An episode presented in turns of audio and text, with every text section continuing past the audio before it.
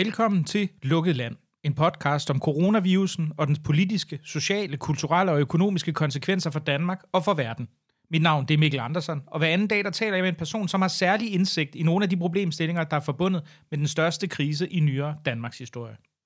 Men før jeg introducerer dagens gæst, så lige en enkelt ting. Lukket Land er og bliver ved med at være helt og aldeles gratis. Men hvis du kan lide programmet, så vil jeg sætte enormt stor pris på, hvis du giver en donation, som jeg kan garantere går helt ubeskåret til programmets redaktionelle medarbejdere, og det er mig. Hvis du vil give et bidrag per udsendelse, så gå ind på lukketland.tier.dk, og tier det staves 1-tal 0 ER.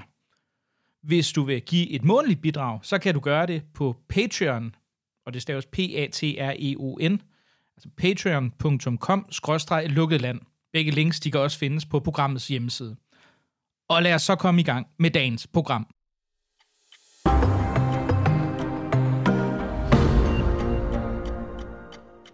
En lang række borgerlige meningsdannere, redaktører og politikere har slået til lyd for, at det af hensyn til økonomien er nødvendigt at genåbne Danmark så hurtigt, som det overhovedet er muligt. Min gæst i dag er i den grad også borgerlig, men også noget mere skeptisk overfor, om det nu er en god idé at genåbne Danmark meget hurtigt. Også af hensyn til økonomien. Dagens gæst har også en helt unik indsigt i den globale økonomi. Han er medstifter af og tidligere direktør for Saxo Bank, samt investor i et utal af virksomheder, inklusive flere sportshold, Michelin-restauranter og Danmarks nationalstadion, Parken. Så hvor alvorlig er krisen, vi står midt i? Hvilke konsekvenser kan den få? Og hvor godt rustet er den danske økonomi fremadrettet? Hvor hvem bliver de globale vindere og de globale tabere? Til at svare på alt det, der har jeg nu fået digitalt besøg af Lars Seier Christensen, der er igennem på en forbindelse fra sit hjem i Schweiz, lidt uden for Zürich. Og velkommen til dig, Lars Seier. Ja, mange tak. Først, hvor, hvorfor er det, du er du er bekymret for den her øh, hurtige genåbning, som, som der altså er en del, øh, øh, særligt på den borgerlige fløj, som, øh, som mener, man skal satse meget, meget målrettet på? Jamen, jeg forstår det så udmærket, og øh, forstår godt, at, at, at der er meget, meget stor pres på fra, fra erhvervslivets side for at, ligesom at, at komme i gang igen, fordi der er mange, der, der lider rigtig meget her, og, øh, og også mindre erhvervsdrivende og selvstændige osv. Så jeg forstår udmærket presset. Øh, det, der jo bare er problemet her, er, om, om, om, om vi er klar til det, eller om vi dermed bare åbner for sådan en stop-go, stop-go situation, hvor vi, vi løsner grebet lidt, og så kører lidt, øh, lidt af, af sporet igen, og så er vi nødt til at stramme, stramme op igen med det samme. Ikke? Øh, og det, øh, det tror jeg egentlig ikke rigtigt, der er nogen, der, der, der kender svaret på, men, men jeg tager ligesom udgangspunkt i den ene ting, vi ved om, om den her øh, virus, og det er, at den smitter af helvede til. Og det, og det forhindrer man altså bedst ved at, at ikke at komme tæt på andre mennesker og håndtere forskellige fysiske genstande med, øh, med stor forsigtighed. Det er en ting, som der ikke er uenighed om. Ikke? Og, øh, Øh, og det, det tilsiger efter min mening, at man, man er meget forsigtig med, at man i hvert fald er over toppen på den nuværende tidspunkt, før man, før man overvejer at, at åbne op, øh, og måske også øh, meget gerne så, at vi var godt på vej nedad. Og så tilsiger det også efter min mening, at man så er helt, helt klar i den situation til at køre en meget hård øh, politik, som, øh, som gør, at man simpelthen øh, har, har folk, der står med, med temperaturmålinger rundt omkring, hvor der kommer mange mennesker, og man identificerer og tester så mange, som man overhovedet kan overskue, og, øh, og så isolerer fuldstændig konsekvent, hvis man, hvis man får nye smittet. For ellers så er jeg bange for, at, øh, at vi bare får en opløsning igen, og, og så, har, så har meget af, at, at den ulykkelighed, vi allerede har været igennem, den har så været forgæves det, er, det er min bekymring, øh, men jeg forstår som sagt ganske udmærket presset for at, at åbne, og, og der er ingen, ingen af os, der, der er i erhvervslivet, der synes, det her er sjovt, eller, eller ikke taber penge på det, i hvert fald er, er ganske få. Så, så man kan sige, det, det, det du siger, det er, at, at hvis, hvis det sådan ud fra din vurdering, så var det måske bedre fordi, altså, at vente lidt længere, end vi egentlig kan se, fordi ifølge de prognoser, vi har, så ser det ud som om, vi, vi ikke er over altså det, øh, øh, epidemiens top på det tidspunkt, hvor der bliver lempet lidt her i Danmark. Altså så skulle vi egentlig længere hen end her til efter påske øh, den 14. april, før man begyndte sådan at lempe. Altså, det vil jeg, det vil jeg tænke, men altså, det er, jeg er jo ikke ekspert på området, men ren almindelig logik for mig tilsiger, at man kan være helt sikker på, at man i hvert fald med de her ret dramatiske tiltag, der trods alt er foretaget, at man ikke stadigvæk er en stigende kurve. Uh, og, og så vil jeg også sige, at når man kigger på andre lande, uh, så, så, uh, så har der været et par falske, et par falske forår, om man vil, hvor det så ud, som om det var ved at tage op, og så fortsat op igen. Det land, jeg, jeg kigger mest på, som jeg synes er mest sammenligneligt sådan for os, det er nok Italien, øh, og det er selvfølgelig ikke sammenlignet på, på alle måder, men de har det mindste haft et lockdown, der minder lidt om det, og de var, de var tidligt på kurven, og både med at få smitten, og egentlig også at komme med, med, med et, et fuldt lockdown. Så derfor mener jeg, at de er, de er interessante at følge, og der må man jo konstatere uh, glædeligt, at den sidste uges tid ser det ud som om, at det er ved at tage op i Italien. Og, uh, og kunne, få man, kunne man få det bekræftet over, over en, en uge eller to mere, at det rent faktisk begyndt at gå nedad også, øh, og man er sikker på, at tallene er rigtige. Der er meget tale om, at der er et skyggetal i, i antallet af dødsfald og sådan noget, fordi folk i Italien nogle gange dør hjemme hos deres familie og sådan noget. Men hvis man antager, at man kan verificere det øh, efter et par uger, så, så, er der da, så er der da en forhåbning om, at det vil se lige sådan ud i, i andre lande, der har gjort nogenlunde det samme. Men, men man skal bare huske, at italienerne er foran på kurven her øh, to, tre uger, vil jeg gætte på. Og, øh, og derfor så synes jeg, det, Altså, jeg ville nødt skulle tage den beslutning om, at vi var klar efter påske. Det, det, det, jeg synes ikke, datagrundlaget er der. Det er sagt, så må man sige, at Danmark klarer sig forbløffende godt, og det er jo dejligt. Øh, det er svært at forstå, hvorfor, fordi det er jo ikke sådan, at vores lockdown er specielt hardcore i forhold til, til andre steder, men vi, vi gik tidligt i gang, og måske, måske betyder tiden her mere, end om du er 100% eller 70% lockdown, så, så i hvert fald må man da glæde sig over, at det er sådan. Øh, jeg synes bare, det vil være rigtig ærgerligt, at vi så fik smidt det over bord, fordi vi reagerer for tidligt. Fordi en ting er helt sikkert, at det er den, det er den samme smittefare, der er med den virus, vi har i, i Danmark, som den, vi har i Norditalien. Og, og det, øh, det skal man altså ikke spøge med, før man er helt sikker på, at man har det under kontrol. Jeg, jeg mener, at, at man har nogle noget hårdere øh, tiltag øh, i, i Schweiz, hvor du altså sidder lige for indeværende ind i Danmark. Kan du prøve at fortælle, hvad det er, man har gjort her? Nej, jeg synes egentlig, det, det minder meget om det. Det er også sådan meget firm med øh, høflig, men meget bestemt henstilling til, at man ikke går ud unødvendigt, øh, men, men altså hernede går folk også øh, ned i supermarkeder og og øh, går vist også lange ture. Så jeg har valgt ikke at gøre det, fordi jeg, jeg synes, det er en dum risiko at tage, så jeg har været indendørs i, i mere end 30 dage nu efterhånden. Øh, men, øh, men, men jeg tror egentlig, det minder ganske meget om, om Danmark. Så er jo, er jo ret hårdt ramt. Øh, faktisk, øh, nu har jeg ikke tjekket tallet i dag eller i går, men, men øh, indtil i går var vi i hvert fald det hårdest, altså flest smittet per million indbyggere overhovedet af større lande. Øh, og det skyldes jo to ting. Dels at man tester ret meget hernede, så man, når man tester meget, så finder man også meget. Og dels selvfølgelig, at den sydlige del af Schweiz, Ticino og Lugano, øh, Øh, øh, det italienske Schweiz ligger jo meget, meget tæt på det italienske epicenter, og hver, hver dag er der omkring øh, 68.000 mennesker, der indtil grænsen blev lukket her, også krydsede grænsen for at arbejde og kommer fra Italien op i, i Sydschweiz. Så, så Schweiz er hårdt ramt, men så ja, jeg umiddelbart kan vurdere, så, så er der nogenlunde samme tilgang som, som i Danmark. Hvordan ser kurven ud i Schweiz? Altså i forhold til, nu har vi jo set den her, særligt i forhold til antal indlagte, hvor den er sådan begyndt at, at afbøde lidt i Danmark. Øh, hvordan ser det ud i, øh, i Schweiz?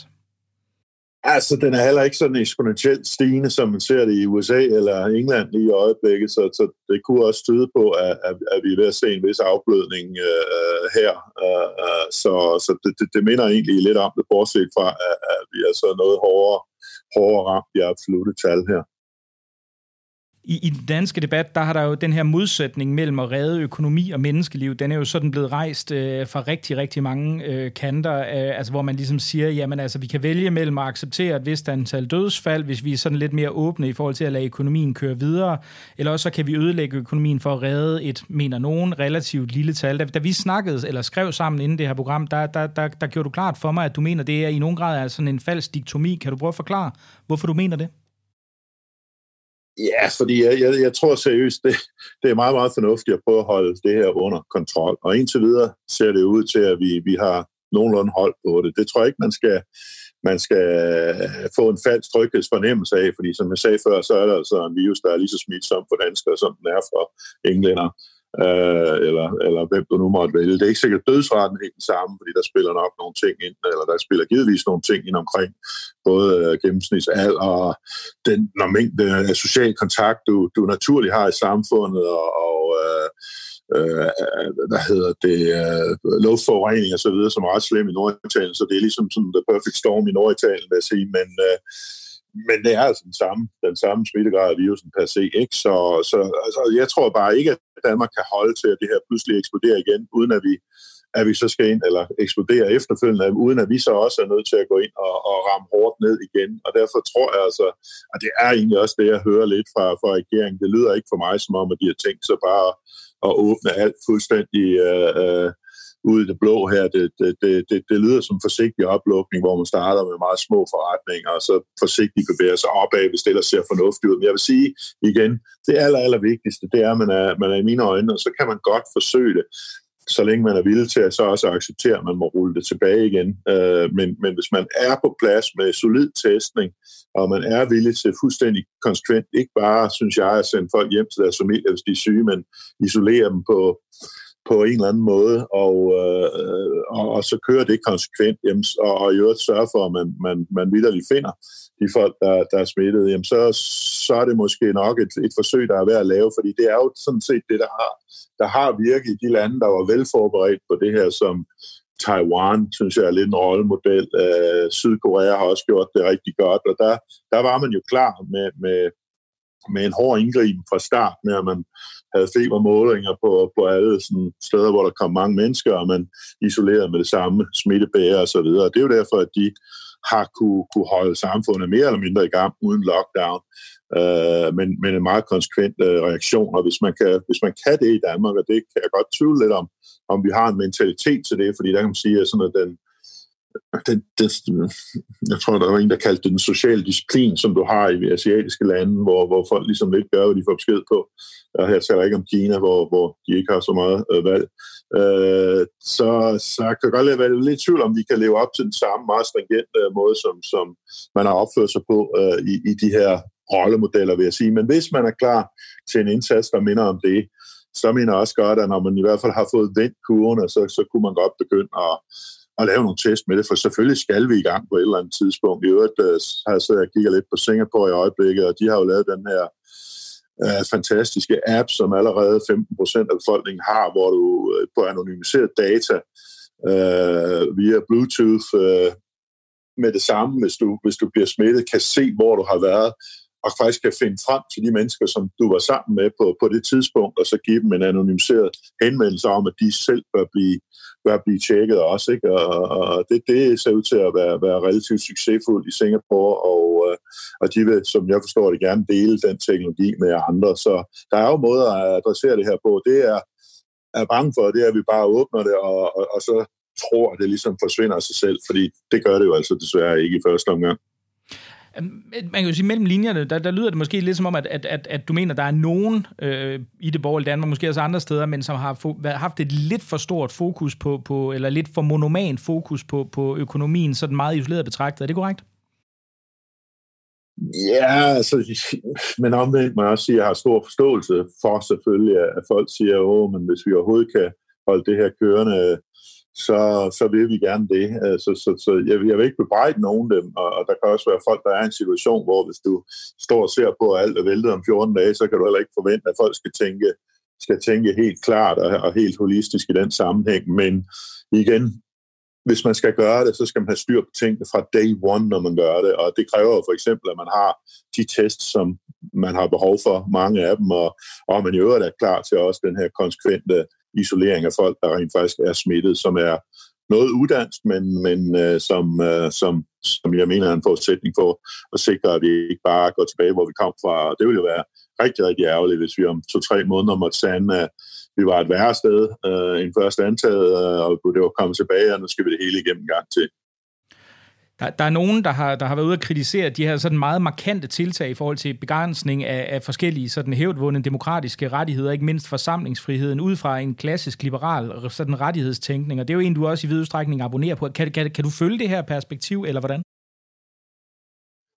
Uh, jeg kan sagtens forstå, hvad folk mener, men jeg synes måske også, at, at, at man er nødt til at indrette sig en lille bit smule efter, efter den virkelige verden. Altså det her bliver aldrig noget liberalistisk paradis, før vi er igennem det, tror jeg lige så godt, vi kan,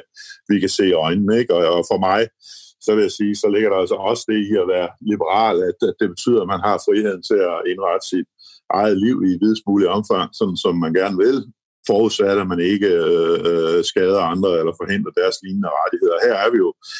faktisk i en situation, at hvis du render rundt og er bedøvende ligeglad med det, men smitter andre folk, øh, så, så mener jeg sådan set, du er i strid med almindelig grundlæggende liberal tankegang. Så, øh, så jeg mener, at, at her er en situation, hvor, hvor man er nødt til at, at acceptere nogle begrænsninger, øh, og jeg kan, jeg kan godt blive lidt irriteret over folk, der gør i det hele taget, tror jeg også, jeg nævnte til dig, da vi talte før det her, at vi overpolitiserer det her. Øh, så lad os for fanden komme igennem det. Lad os gøre de ting, der er åbenlyst rationelle. Det siger sig selv, at de særlove, der bliver vedtaget meget hurtigt, de, de skal have de skal have nogle solnedgangsklausuler, og de skal, øh, de skal fandme overholdes. Ikke? Men omvendt at tro, at vi, at vi bare kan lade os igennem det her og gøre fuldstændig, hvad der passer os, det, det mener jeg, punkt et, ikke er særlig liberalt, fordi det viser ikke det hensyn til andre menneskers rettigheder, og punkt to, så tror jeg simpelthen ikke, det fungerer i det her scenarie hvis vi skal, du er en af dem, der sådan har stor tiltro til, til kapitalismen, kombineret med den menneskelige kreativitet, dens evne til at generere forandringer, til at løse problemer. Er det altså, sådan både som investor, men også som sådan jagttager af den her krise? Hvad, hvad ser du for nogle tegn på, at det, det er de her incitamentstrukturer, som kan hjælpe os ud af krisen? Jamen, der er jo ikke andet, kan man sige. Det er jo ikke, det er jo ikke et udvalg ind i Folketinget, der løser eller opfinder vaccinen. Man kan sige, selvfølgelig er der et behov for, for øh, grundforskning og for for forskning i de her ting, men ultimativt set er det jo øh, Big Pharma og, øh, øh, og, og produktionsvirksomheder, der skal levere de ting, vi har brug for, og, og, og de øh, lægemidler, vi har brug for, og ultimativt set også øh, masseproducerende vaccine. Så selvfølgelig er det det private erhvervsliv, der i et eller andet omfang kommer til at løse det her. Det er sådan set sådan set fuldstændig tryg ved, at vi kommer til at gøre. Problemet er bare, at der er en helt usædvanlig grad af urgency den her gang, og, øh, og, og selv, for det, øh, selv for det private, så, så tager ting jo altså en vis tid, men, men, men man må sige i den sammenhæng, at så mener jeg også der, at man bliver nødt til at gå på kompromis med nogle af de, øh, af de, de strukturer og de procedurer, man ligesom har bygget op. Altså,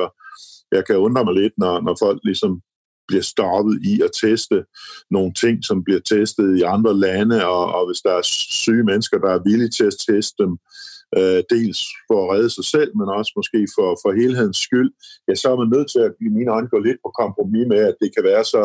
sikkert at gå igennem de lange forløb, som man ellers øh, typisk gør med nye lægemidler og sådan noget. Så der, der, der, der skal være en fleksibilitet også fra, fra offentlige strukturer her til at lade det private komme til, og, og, og så vil der gå nogle ting galt, altså det kan ikke undgås, øh, øh men, men så må vi ligesom have en fælles øh, en fælles øh, forståelse af, at så skal vi ikke stå og pege fingre hver eneste gang, der gør noget galt, og det gælder i øvrigt også øh, regeringstiltag, synes jeg, de har jo selv indrømmet, at der ikke nødvendigvis er en evidens for, for nogle af de tiltag, de gør, fordi at den evidens simpelthen ikke kan forefindes af naturlige grunde, fordi det er et nyt problem. Og, øh, og der, der er nogle af de ting, der vil være rigtige, og nogle af de ting, der vil være forkerte, og, og, og der nytter det ikke noget, at vi sådan på vanlig partipolitisk vis øh, stiller sig op i køen for øh, at, at, at gøre livet til et helvede for folk, der har truffet nogle beslutninger under enorm pres, og som har vist sig at være forkerte en af de beslutninger, der, der, ser, der ser ud til at være blevet truffet, men, men der måske ikke er så, har været så sådan ligefrem blevet råbt ud fra, fra hustagene, det er, hvad den danske strategi øh, egentlig ser ud til at gå ud på.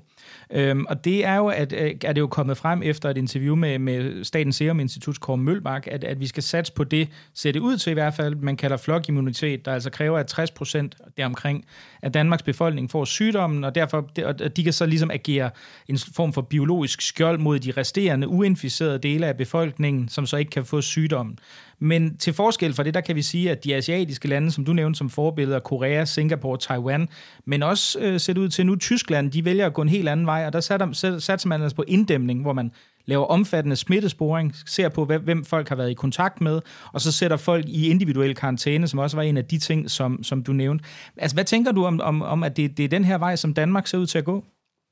Altså for det første, så øh, vil jeg sige, hvis vi skal have smittet 60-65 procent af befolkningen, så må vi også acceptere, at der er et, et ikke uvæsentligt antal dødsfald i den sammenhæng. Ikke? Så det er selvfølgelig noget, man skal være afvejet omkring. Øh, noget andet er, om, om altså jeg, jeg kan ikke se, at det er en absolut nødvendighed det, det er meget svært at forestille sig, at der ikke kommer en løsning på det her. Enten finder vi et lægemiddel, der kan behandle det, måske eksisterer det allerede, øh, og det er det, man er i gang med at teste i øjeblikket. Subsidiært finder vi en, en, en vaccine før eller senere, og det må vi bare, de ting må vi bare sørge for at få distribueret ordentligt, når vi, når vi har dem. Så jeg kan ikke se noget, der, der absolut tvinger os til, at vi er nødt til at gå igennem herd immunity-processen. Det andet, jeg vil sige, er, og det er sådan lidt tyndt baseret, men, men jeg taler med en hel del mennesker, som følger tæt med i det her, og, og sidder og cruncher tal hele tiden, øh, og, og nogle af dem i hvert fald mener, at mørketallet ikke er helt så stort, som, som det øh, vi egentlig render rundt og drømmer om, at der sådan er 20, 30, 50 gange så mange smittede, som, øh, som dem vi kender til. Og hvis det er rigtigt, og det, det, det, det mener de så at kunne se ud af forskellige udviklinger i, i form af antal test imod smitte, altså man burde simpelthen finde flere smittede i Italien nu, end man gør, hvor, hvor det er begyndt at falde. Men hvis det er rigtigt, at mørktallet ikke er så stort, så er det jo ret dårlige nyheder, kan man sige, fordi hvis, hvis lige nu har vi været 3,5-3,7 øh, kendte, øh, tusind smittede, kendte smittede i Danmark, ikke? og man går rundt med sådan en følelse af, at måske er der i virkeligheden 20 gange det derude. Ikke? Men hvis nu det tal var tre gange i stedet for, eller fire gange, som, som er, er, er det, jeg kender til mennesker, der mener, øhm, jamen så ændrer det jo rigtig, rigtig mange ting, fordi det ændrer for det første, hvor lang tid der vil gå, før du kommer hen til herd immunity-situationen. Øh, det betyder, at dødeligheden er betydeligt højere end det, vi opererer med, øh, og, og dermed også er presset i princippet, hvis du gav gav også øh, sagtens skulle opstå også på det danske, på det danske sygehusvæsen. Jeg, jeg, jeg, vil ikke, jeg vil ikke sige, at jeg er helt overbevist om, at det forholder sig sådan, men jeg har set en visse empiriske data, der tyder på, at, at der måske ikke er helt så mange smittede derude endnu, og så synes jeg, øh, medmindre man er helt, helt sikker på det fra, fra myndighedernes side, så, så er det i hvert fald en meget risikabel strategi, herd immunity-strategi. Jeg hælder mere til, at vi prøver at begrænse det selvfølgelig med en, en eller anden form for balance, at vi også kan få samfundet lidt i gang. Og, og vi så i øvrigt skynder os af helvede til med at finde løsninger, så kan jeg ikke se et behov for, at, at 60 procent af befolkningen behøver nødvendigvis at være syge. Hvis vi prøver at vende os lidt mod sådan det, mere, det mere økonomiske aspekt af det her, som jo også er noget, du, du ved en, en hel del om, så, så vil jeg lige prøve at høre, øh, prøve at forklare den, den forudsætningsløse lytter, hvor stor en økonomisk krise det, det er, vi oplever nu. Jamen altså, det er en meget stor krise, vil jeg sige, og øh, jeg er ikke i tvivl om, at det er den største krise, jeg har oplevet i, i min livstid, og, og jeg har været sådan aktiv i det her marked i mere end 30 år, og noget som lige at få 87 med, og dot-com-boomet, og finanskrisen, og hvad der ellers har været af, af underholdning undervejs, og, og der må jeg sige, at, at jeg har aldrig set noget, der er sådan en direkte impact på den underliggende økonomi, var bare i nærheden af det her. Øh, det blev jo også rapporteret i, i går øh, i, i medierne, at, at man har det her ugenlige tal i USA, og jeg vil bruge USA meget som proxy her, fordi det er altså USA, der er verdens toneangivende økonomi, og hvis,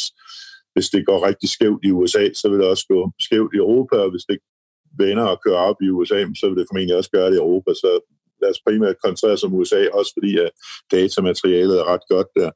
Men i går, det har man været torsdag, kommer de her såkaldte jobless claims, som er, er nye arbejdsløse, der melder sig på register. Uh, det tal har man fulgt siden 1967, uh, øh, og øh, det højeste antal nogensinde var engang i, i 1982, hvor man også havde en økonomisk krise, og der i en uge var små 700.000, der meldte sig til som nye som nye arbejdsløse. Det er altså det højeste tal i 52 år, indtil sidste torsdag, hvor, hvor 3,3 millioner mennesker meldte sig til, altså, altså noget, der ligner fem gange det hed til højeste. Og for at det ikke skal være løgn, så i går, øh, næste torsdag, øh, var der så yderligere 6,6 millioner, altså en fordobling af ugen før, og en tidobling af det højeste, man har set i en periode på, på 52 år. Så det er jo, altså det, er jo det, det, det sidste tal her, øh, synes jeg nok er det mest ekstreme tal, jeg har set i, i den her krise indtil videre øh, i, i forhold til, til en række andre ekstreme tal, men det er altså et meget, meget højt tal. Øh, så så det antyder jo, at der er en enorm hurtig reaktion her. Folk fyrer omgående øh, og reagerer omgående, og og det, det, øh, det, det er på en måde, som er helt uset. Øh, en anden ting er, at, øh, at du hele tiden har de her vurderinger af bruttonationalproduktet, altså hvor meget er den samlede værdi af økonomien i hele samfundet. Typisk har man jo sådan i, i et land som Danmark 1,5, 2, 2,5 procent vækst om året, og, og lidt mere i USA de, de senere år, men, øh, men der, der sådan peger de forskellige investeringsbanker i USA på et fald på, på mere end 30 procent i bruttonationalproduktet her i, i, i Q2, øh, altså i andet kvartal. Og det er jo altså også et uhyrligt tal. Altså, jeg har aldrig set noget, der bare var, bare var i nærheden af det. Det, det. det er helt sindssygt. Og man må også sige, at Goldman Sachs for eksempel har revurderet det tre gange nu for cirka en måned siden, og mindre end en måned siden sagde de 5% i Q2 så sagde de for 10-12 dage siden, sagde de 24%, og nu sagde jeg, at de kunne hjælpe med 35% i den her uge. Ikke? Men ligegyldigt om det er 24 eller 35, så er det et uhørt drop i økonomien. Ikke? Det er selvfølgelig, når man så kommer i gang igen, så vil du se sådan en jojo-effekt, at, at så vil folk hyre igen, så det vil selvfølgelig komme, kom, så vil du så få et, et, et meget positivt Q3 eller Q4, eller hvornår det nu bliver, men stadigvæk, så tror jeg ikke længere, der er mange, der håber på, at eller tror på, at den samlede effekt på, på 2020 kan være andet end et væsentligt negativt tal på BNP, og det er alligevel sjældent, at vi ser det. Det er, det, det, det er samlet set, at det er udtryk for, for hvad man vil normalt kalde en depression, men, men altså, det afhænger lidt af, om man får det her bounce tilbage hurtigt, som ser ud til at markedet lidt tror jeg i øjeblikket, fordi at det egentlig holder overraskende godt, efter min mening, altså aktiemarkedet. Men, øh, men hvis det ikke sker, så, øh, ja, så er det en uhørt stor øh, nedgang i økonomisk vækst, og, og så, så jeg vil sige, at øh, altså i simpel træk, jeg er 57 og har fulgt med i det her i, i, i det meste af mit voksne liv, og, og for mig ser det den største krise, vi har haft indtil videre, og, og, og det er endda, øh, vil jeg sige, det er en anderledes krise end 2008 finanskrisen, fordi det var netop en finansiel krise. Det var det finansielle system, der var, der var sådan meget overgivet og, og, og, og, og var totalt uh, ustabilt. Det er det egentlig ikke ved indgangen til den her krise. Det er mere en, en, en, sådan, en krise i, i realøkonomien derude, men, men det er klart, at hvis den begynder at trække bankerne ned også, så man får en finansiel krise oven i hatten, så, uh, så begynder det at, at, at være noget tricky. Ikke? Altså, der begynder det at se en, en anelse kompliceret ud, vil jeg sige. Jeg vil sige en ting der, som er forskellig fra 2008, øh, er, at, øh, at det ser ud til, at den amerikanske nationalbank, Federal Reserve, har lært ret meget af de fejl, og dem, dem var der mange af, de begik i 2008. Øh, det, øh, det, øh, dengang sad man simpelthen på hænderne for lang tid, og, og, og det har man åbenbart lært af, fordi man har reageret meget, meget hurtigt øh, fra især Federal Reserve side i, i USA og pumpet meget likviditet ud i, i markedet, altså, så der kommer noget, noget cash ud i, i markedet, som ellers var ved at blive lidt, øh, lidt illikvidt. Ikke? Og, øh, og det var det, der sådan, triggede den første reaktion i aktiemarkedet. Det var jo, det var jo noget, nær 35 procent ned for, for en uge 10 dage siden, og så har det så kørt op en, en 10-15 procent derfra, øh, hvilket i sig selv er ekstremt volatilt for et aktiemarked. Så den umiddelbare modtagelse af det fra markedets side har været positiv, men, øh, men man må så også sige, at, at de, har, de har brugt ret meget af det, de har i værktøjskassen, så, øh, så, så hvad man griber og gør til her, man kan selvfølgelig altid pumpe yderligere likviditet ud inden for rimelighedens grænse, men, men jeg har godt været lidt nervøs for, at det amerikanske marked begynder at falde tilbage igen mod, i hvert fald mod den tidligere, det tidligere lavpunkt her, og synes egentlig også, at øh, det ser lidt ud som om, at, at det er begyndt at ske her de sidste, de sidste par dage. Hvordan har du selv mærket krisen i forhold til, til, til de virksomheder øh, og investeringer, som, som du har gjort? Jamen altså, jeg vil sige, øh, Øh, mange af de ting, jeg har, øh, som folk kender til i hvert fald, det er, jo, det er jo ting, der er ret udsat for det her, fordi det er ligesom i, i, i hvad hedder det, oplevelsesøkonomien, altså restauranter og, og mine sportsaktiviteter og, og parken, så parken Sport og Entertainment selvfølgelig, som oven i hatten, så også lige har et stort par store badelande, som heller ikke lige er, er det, mest, det mest oplagt lige nu. Så det er klart, at de forskellige forretninger er, er presset, øh, og, og det kan ikke være anderledes. Øh, jeg vil så sige, at altså, man skal ikke have ondt af mig, fordi jeg, jeg øh, på den anden side set, så solgte jeg jo mine aktier i Saxo Bank for ikke så forfærdeligt længe siden, og der synes jeg faktisk, at markedet var lidt overvurderet, så jeg har ikke, øh, ikke købt så meget ind, som jeg ville have gjort, hvis jeg synes, markedet havde været vel havde, ligget lidt mere attraktivt på det tidspunkt, så, så isoleret set er, er, er ret likvid, men, men det er klart, at de ting, som folk kender mig for, de er, de er ikke optimale steder at være. I øvrigt så kom der et andet tal ud i USA i dag, som er, er det, der hedder non-farm payroll, som er jobskabelsen i den del af økonomien, der ikke er landbrug, som er meget øh, sæsonbetonet selvfølgelig. Og, øh, og der havde man også, øh, nu, nu er det, det, det kommer kun en gang om måneden og, og tæller sådan tilbage til omkring midt marts, så der er effekten ikke rigtig inde endnu. Men det var alligevel øh, meget overraskende dårligt for, i forhold til, hvad mange økonomer havde forventet med, med et fald på 700.000 i, i jobskabelsen. Ikke? Og, øh, men det, der var interessant derud fra den her vinkel, var, at cirka to tredjedel af det var i leisure hospitality, altså det, vi vil kalde for for øh, oplevelsesøkonomi. Øh, så, så, så det er helt klart, at den sektor er, er meget, meget hårdt berørt.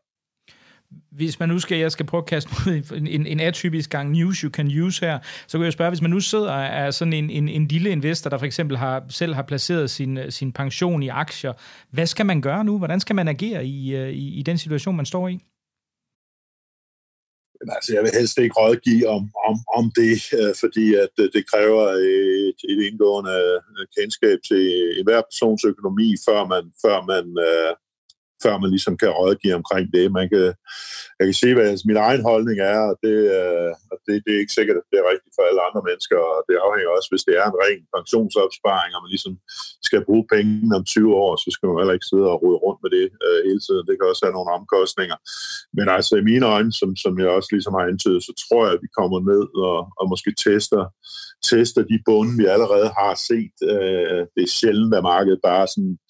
vender og kører direkte op igen. Det kalder man en V. Hvis man tænker bogstavet V, at man bare går lige ned og så lige op. Men typisk så er sådan, noget, sådan nogle bunde, de er mere W, altså man kører ned, kører op, kører ned, prøver igen og kører op, og nogle gange er de triple V og fire gange V, altså, så de lige skal teste bunden nogle gange. Så min grundholdning er, at, øh, at øh, vi, vi nok kommer lavere. Der er en chance for, at vi holder der, hvor, hvor vi bundet sidste gang, som vil være en, en cirka en 10-15 procent under her, øh, men der er også en risiko for, øh, at, at, vi, at vi går lavere. Så jeg synes ikke, jeg synes ikke, det er oplagt at gå ind og købe aktier lige i øjeblikket i hvert fald, fordi, øh, fordi jeg synes egentlig ikke, hvis man, især hvis man ser på jeg synes egentlig ikke, de er særlig billige, heller ikke på det her niveau, amerikanske aktier. De var lidt overvurderet i forvejen. Øh, nu er de så kommet 20-25 procent ned, øh, der hvor de ligger nu det er jo indlysende, at indtjeningen kommer til at, at blive dårligere, i hvert fald i, i, i både år og, og givetvis også næste år. Så jeg synes egentlig ikke, at aktier, selvom de er kommet ned, er, er vanvittigt billige på det her niveau, når vi, når vi med rimelighed kan forudsige, at vi skal igennem et par,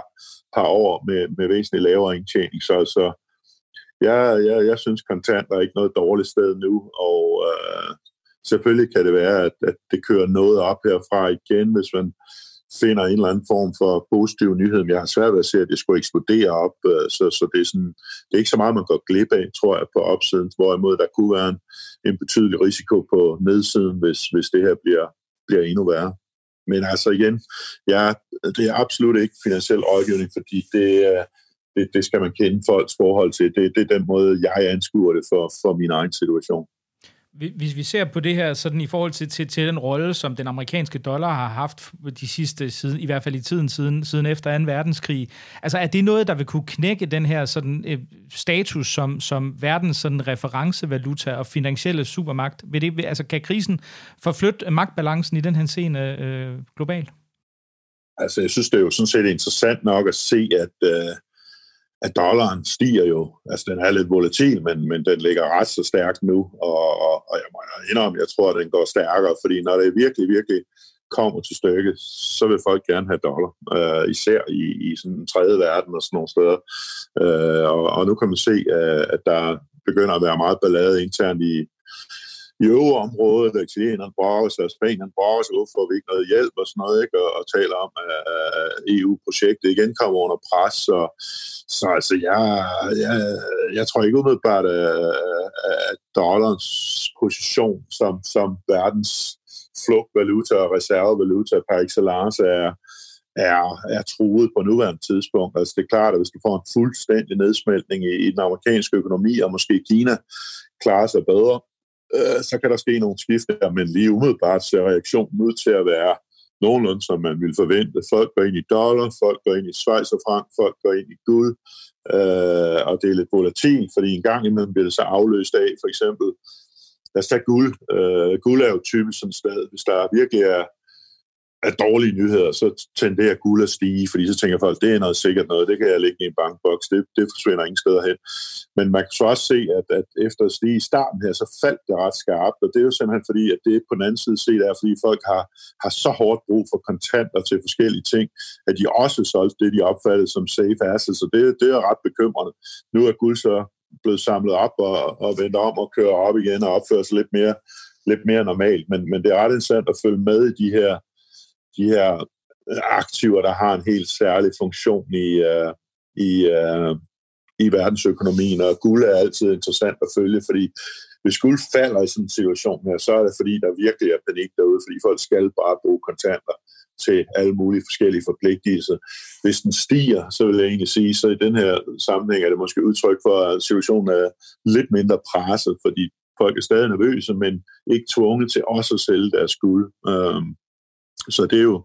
interessant. Der er så en ting, jeg lige vil nævne også, som, som vi så er kommet oven i det her, det er oliefluktuationen, som der også har været en del om i, i, i danske medier, øh, tænker jeg. Uh, og, og der har man jo ligesom valgt et ret skidt tidspunkt til, at Saudi-Arabien og Rusland og andre kommer op og skændes og bare pumper olie ud, også lidt for at genere USA, ikke? Og, og altså på en måde at gå og lave oliepriser er meget godt for, for økonomien, fordi så, så er der mange ting, der bliver billigere, men, men så, så voldsomt fald, som vi har set, er ret destabiliserende for, øh, for en række virksomheder, også for den amerikanske skiferinde og olieindustri og så videre. Så, så den her olieproblematik øh, er også værd at følge. Altså, nu, nu så man her i går eller foregår, så Trump kom ud og sagde, at det har han også fikset, øh, og, og nu skulle det hele nok blive fint. Og det var sådan set med til at drive markedet lidt op, tror jeg. Men, øh, men jeg kunne godt have kraftig tvivl om, om han nu også har fikset helt så meget, som han påstår. Er der nogle nationer derude, der sådan i økonomisk forstand ser ud til at kunne blive vinder, øh, altså kunne, kunne, kunne profitere på, på, på, på den her øh, katastrofe? Er der nogen, der af en eller anden grund ser ud til at kunne, øh, kunne, kunne få, hvad kan man sige, komme bedre ud af det her, end de gik ind i Ah, det, det, det, det har jeg svært ved at se, at der er nogen, der ligefrem kommer bedre ud, men i relative termer, så ser det jo ud til, at, at, at det her går bedre i Asien og Kina, end det gør i, i Vesteuropa og, og USA. Så i relative termer tror jeg nok, at, at, at, at vi bliver ramt hårdere end, end, end Kina og, og dele af Fjernøsten, men, men jeg tror nok ikke, der er sådan, jeg kan ikke lige se nogen, der kommer ud og, og ligefrem har, har en enorm altså, direkte fordel ud af det i absolute tal, men det er klart, at de kan have en fordel ud af det i relative termer. Og det er vel Kina, du, du primært tænker på her?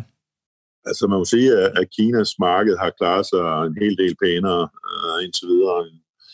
end, uh, end, end europæiske og, og amerikanske markeder her de senere måneder. Uh, og, men, men, men jeg vil sige, nu nævnte jeg før, at man skulle holde øje med Italien uh, og, og Spanien uh, for, for en top Uh, det er også meget, meget interessant at holde øje med, hvad der sker ude i, i, i Taiwan og Sydkorea og Kina for den sags skyld,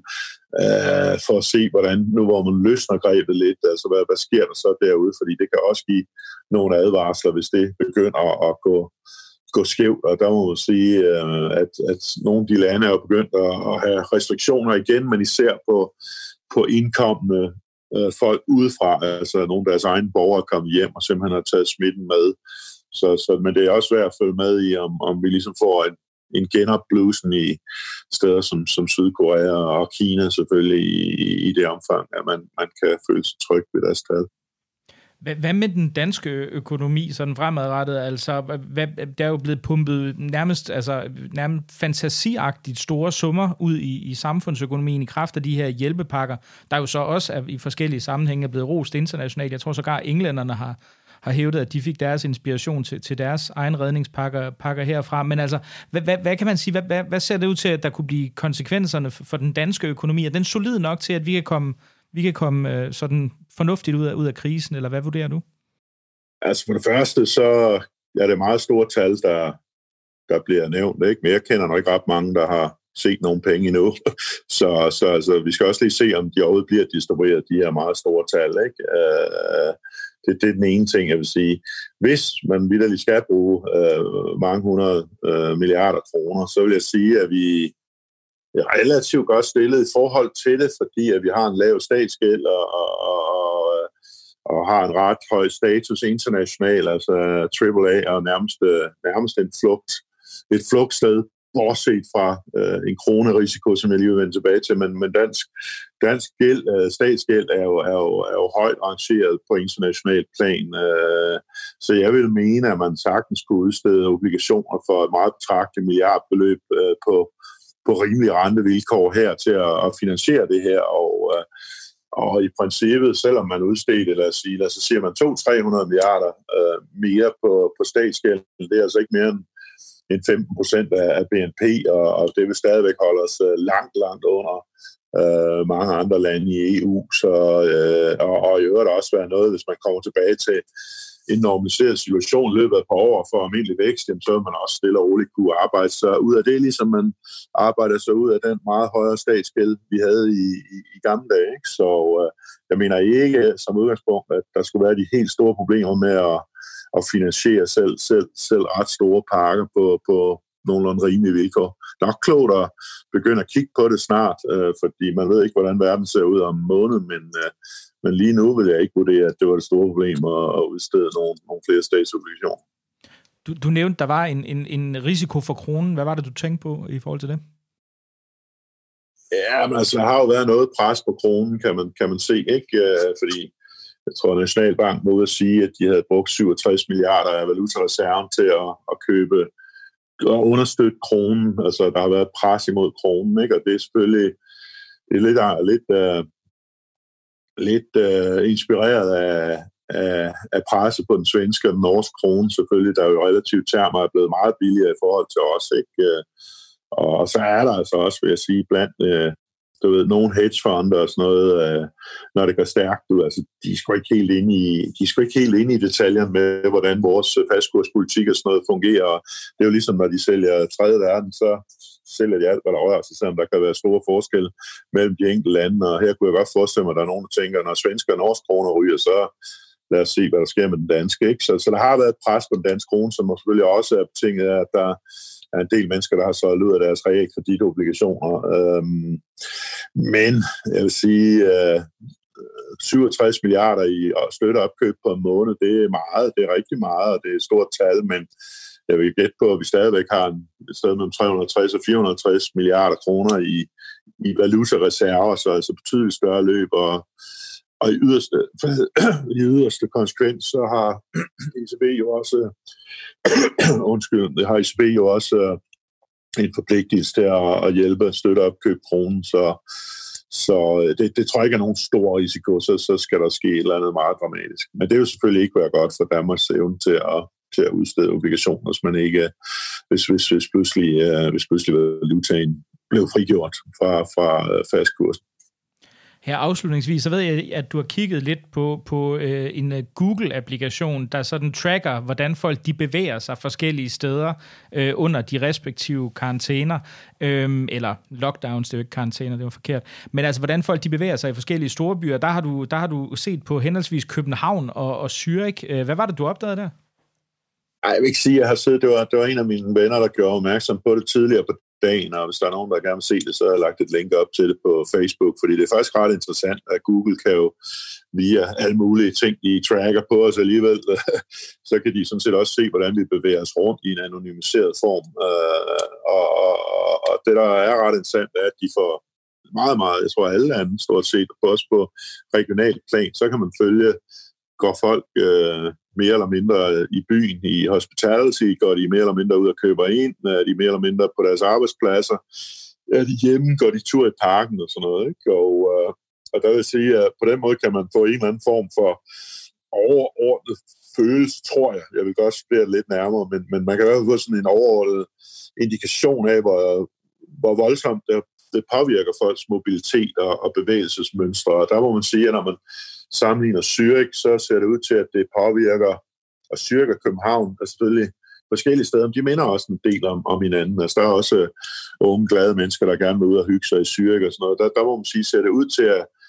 at det bliver, at det, det, det har haft større impact uh, i, i Zürich, end, end, end det har i København. Men omvendt, så var der en, der sagde, men fordi begge steder, eller undskyld, i København er der faktisk flere mennesker i parkerne nu, end der var før det her. Øh, og, og det er der måske ikke noget galt med, hvis folk holder, holder afstand, men det, det overrasker mig alligevel lidt, øh, hvor den er, den er halveret mængden af, af, af trafik i parkerne i Zürich. Øh, øh, men så var der en gjort opmærksom på, og det var jeg ikke klar over, øh, fordi jeg render som sagt ikke rundt, at, at der er en del af parkerne, der, der er lukket i Zürich, øh, så, så det, øh, det kan selvfølgelig spille ind. Men, men overordnet set synes jeg, at det, at man kan se, at der, der er færre, øh, altså meget færre, der, der, der er ude i alle mulige forskellige sammenhænge generelt, og øh, det, der kan man i hvert fald have sådan en idé om, hvordan, hvor alvorligt det bliver taget i de respektive øh, lande og, og områder. Der er også ret store regionale forskelle, både i Schweiz og i Danmark, men, men jeg har ikke studeret det så nøje igen endnu, men, men jeg synes, det er ganske interessant, og som sagt, så, så har jeg lagt linket op, hvis der er nogen, der selv har lyst til at sidde og, og kloge lidt i det. Og det kan de så gå ind og se på, på din Facebook. Men Lars Seier Christensen, du skal have tusind tak, fordi du vil medvirke i uh, dagens program. Jamen selv tak, det var en fornøjelse. Og så en stor tak. Intromusik, skiller og en frygtelig masse efterredigering med at få dette program til at lyde så godt som overhovedet muligt. Trods lejlighedsvis svingende digitale forbindelser, det er min bror, audiodesigner Emil Gammelmark Andersen stået for. Så står du og mangler assistance til lyd eller musikproduktion, så øh, fang ham på emilganderson.dk, og det er Anderson med to s'er.